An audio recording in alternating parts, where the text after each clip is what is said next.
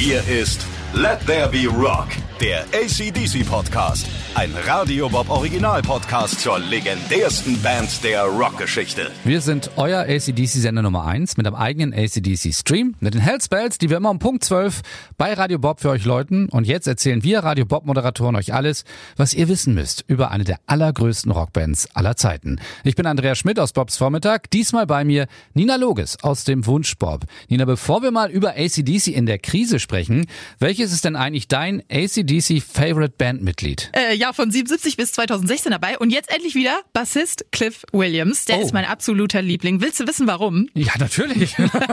Also ist jetzt vielleicht nicht so die äh, populärste Wahl, aber ich finde, der ist einfach so grundentspannt, weil der ist ja der Grund, warum ACDC so grooven. Der gibt ja quasi die Basis vor und bietet den Gitarren drüber so eine Riesenshow. Er sagt auch selber lustigerweise, ich spiele eigentlich immer das Gleiche, aber der Song an sich ist halt wichtiger als der Anteil einzelner Musiker. Das hat er mal gesagt. Und er sagt auch, komplexer Bass macht in so einer gitarrenorientierten Band halt keinen Sinn. Und jetzt achte, mein Lieblingszitat. Deshalb schaffe ich die Grundlage, die das antreibt, was die Jungs darüber legen. Damit habe ich überhaupt kein Problem. Ich spiele gerne einfach, das stört mich nicht. Ich fühle mich auch nicht eingeengt dadurch. Wie geil ist das bitte? Wie geil kann man sein? Ich liebe, dass er so entspannt ist und einfach nicht so eine Rampensau. Der weiß halt, was er kann, ist zufrieden mit seinem Beitrag, braucht nicht so eine Riesenshow und Aufmerksamkeit.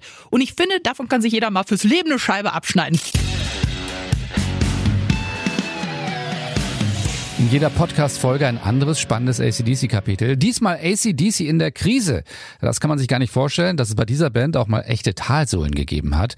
Vor allem nach ihren Hammeralben Highway to Hell und natürlich Back in Black. Aber Nina, dann haben sie auf einmal keine Lust mehr auf den Mann, der ihnen eigentlich zu diesem Mega-Erfolg verholfen hat, nämlich Produzent Matt Lang. Was war da los? Äh, ja, ich habe so ein bisschen das Gefühl, da sind so verschiedene Sachen zusammengekommen. Sind ja alle so kleine Perfektionisten, kann man sagen. Matt Lang auch auf jeden Fall. Der brauchte immer ewig für alles und die Band hat gedacht, ja, nee, der ist den Aufwand einfach nicht mehr wert, weil wir hatten zwar ein paar gute Platten, aber jetzt können wir eigentlich selber weitermachen. Ein paar gute Platten. Ich meine, das war das erfolgreichste Rockalbum aller Zeiten, die zweiterfolgreichste LP aller Zeiten. Ja, wir haben ein paar gute Platten gemacht. Ja, man muss ja auch bescheiden bleiben, ne?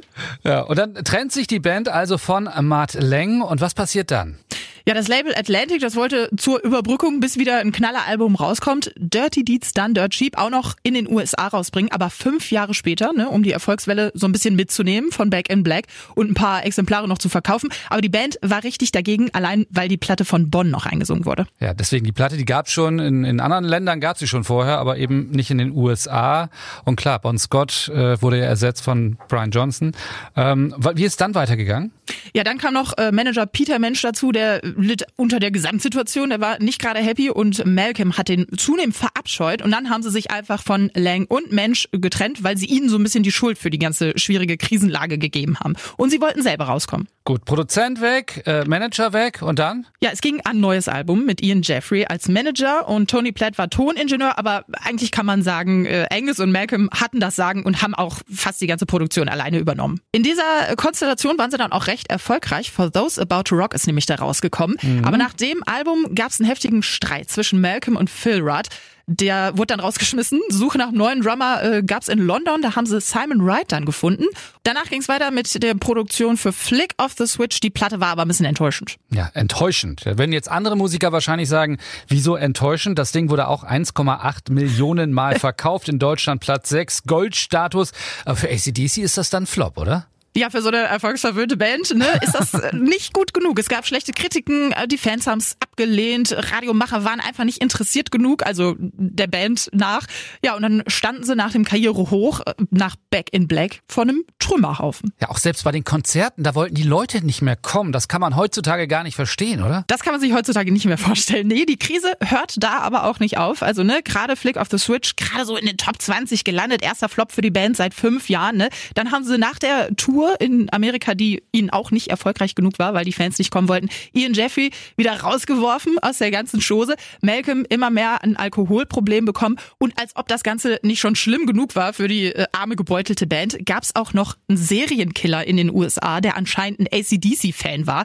Und das haben die Medien natürlich direkt aufgesogen und ACDC zu Lasten gelegt, die natürlich da nichts für konnten. Aber das war natürlich, da waren sie richtig am Ende. Und dann bringen ACDC ein Album raus. Das ist eigentlich gar kein richtiges ACDC-Album, äh, aber es bringt sie wieder auf die Erfolgsspur, zumindest so ein bisschen. Um was handelt es sich da?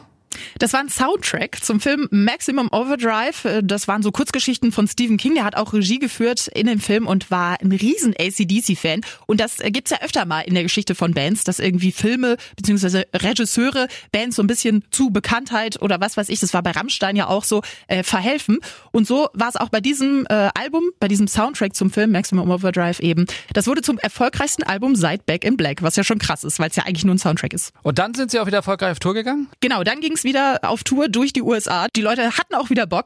Es war auch ein cooler Marketing-Trick. Es gab so Radiostationen, die haben so einen Angus Young Contest äh, veranstaltet. Da konnten sich Fans verkleiden und die zehn Besten durften dann einen Song live mit ACDC auf der Bühne spielen. Luftgitarre natürlich nur. Aber das war natürlich ein krasser Trick, also da hätte ich auch mitgemacht. Es sind aber noch nicht die Erfolge, die sie eigentlich natürlich von vorher gewohnt waren und selbst ihr Plattenlabel ist nicht so zufrieden mit ihnen und will sich von ihnen trennen, oder? Genau, die haben ihr Label gewechselt von Atlantic zur Labeltochter Edco. Die haben die mit Kusshand aufgenommen. Derek Sherman war nämlich äh, da Leiter und der war großer ACDC-Fan. Deswegen passte das ganz gut für alle Beteiligten. Und dann kommt ein neuer Produzent und mit dem geht es dann auch wieder bergauf. Genau, Bruce Fairbairn ist der neue Produzent. Der hat schon mit Bon Jovi und Aerosmith zusammengearbeitet und hat gerne übernommen. Dann geht's auch endlich wieder bergauf. 91 The Razor's Edge. Größter Erfolg seit For Those About to Rock. Bestverkauftes Album der letzten zehn Jahre. Platz zwei in den USA, Nummer vier in England. Dann, es geht aber leider wieder weiter. äh, Auf und ab der Nachfolger Ballbreaker, der ist dann wieder eine Enttäuschung. Ne? Die Chemie mit dem neuen Produzenten Rick Rubin war dabei. Die stimmt irgendwie nicht, obwohl das so ein Riesenname im Musikbusiness war. Dann kam noch dazu, sie konnten nicht in ihrem Wunschstudio aufnehmen und so weiter. Der Drum-Sound stimmte nicht. Sündenböcke wurden gesucht. Also äh, du merkst schon, irgendwie passt es am Ende dann doch wieder nicht. Ja, ich kann mich erinnern und dann kommt die Zeit, wo sie einfach nur irgendwelche Compilations rausbringen. Live-DVDs, Soundtrack, so ein bisschen einfach nur ihre Karriere, die sie bisher hatten, so ein bisschen ja darlegen den Fans, aber nichts richtig Neues rausbringen. Aber dann geht es ja irgendwann wieder bergauf. Ja, dann 2000 endlich wieder ein Lebenszeichen. Stiff Upper Lip, das war dann auch wieder ein Riesenerfolg. 2003 dann auch endlich aufgenommen in die Rock'n'Roll Hall of Fame von Steven Tyler, eingeführt, ihr erinnert euch vielleicht. Und dann 2008 natürlich Black Eyes, äh, zum ersten Mal seit 20 Jahren wieder mit Lyrics von Brian Johnson. Und das war wirklich weltweit, also wirklich überall auf der Eins, hat sich Millionenmal verkauft und endlich wieder ein richtig derber Erfolg für ACDC. ACDC füllen wieder die großen Arenen und zeigen, dass sie eine der besten Live-Bands der Welt sind. Aber diesen Erfolg haben sie sich gerade bei ihren Live-Konzerten hart erarbeitet. Und darum geht es in der nächsten Folge. Das war Let There Be Rock, der ACDC Podcast. Ein Radio Bob Original Podcast zur legendärsten Band der Rockgeschichte. Mehr davon jederzeit auf radiobob.de und in der MyBob App. Radio Bob, Deutschlands größtes Rockradio.